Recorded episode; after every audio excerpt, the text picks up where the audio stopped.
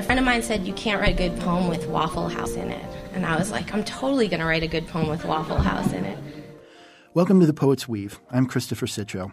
Today I'm pleased to feature a live recording of poet Erika Meitner from 2011's Blue Light Reading Series, sponsored by Indiana Review. Erika Meitner is the author of three books of poetry, including most recently Makeshift Instructions for Vigilant Girls.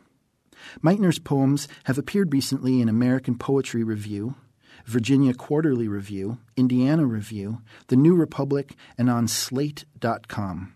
You are invisible, and everything is tucked in twice. It is nighttime at the Waffle House. It is nighttime, and the Food Lion parking lot is mysteriously full. All our durable goods roll like marbles down truckers' corridors flashes of neon, void intervals, a clock that doesn't keep time but loses it instead.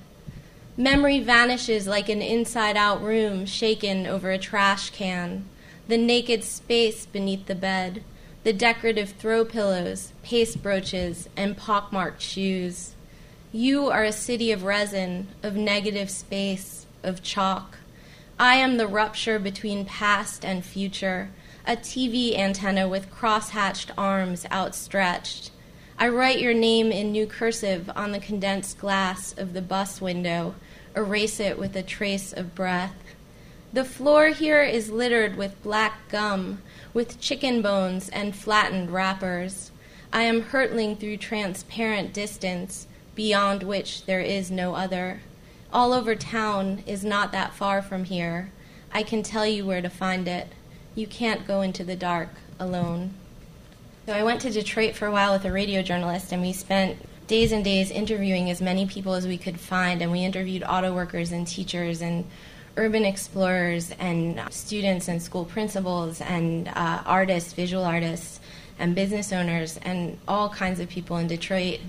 And this is one of the poems from that project Borderama. Inside me is a playground, is a factory Inside me is a cipher of decay. I am sometimes a vehicle for absorbing wealth.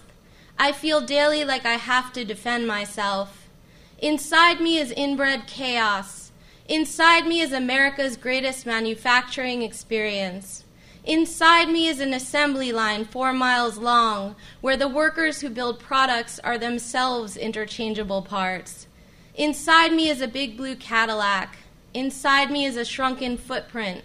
Inside me are things that are not relevant to anyone's idea of a civilization in ruins, a moment of consolation, a transitory slideshow, a centerfold.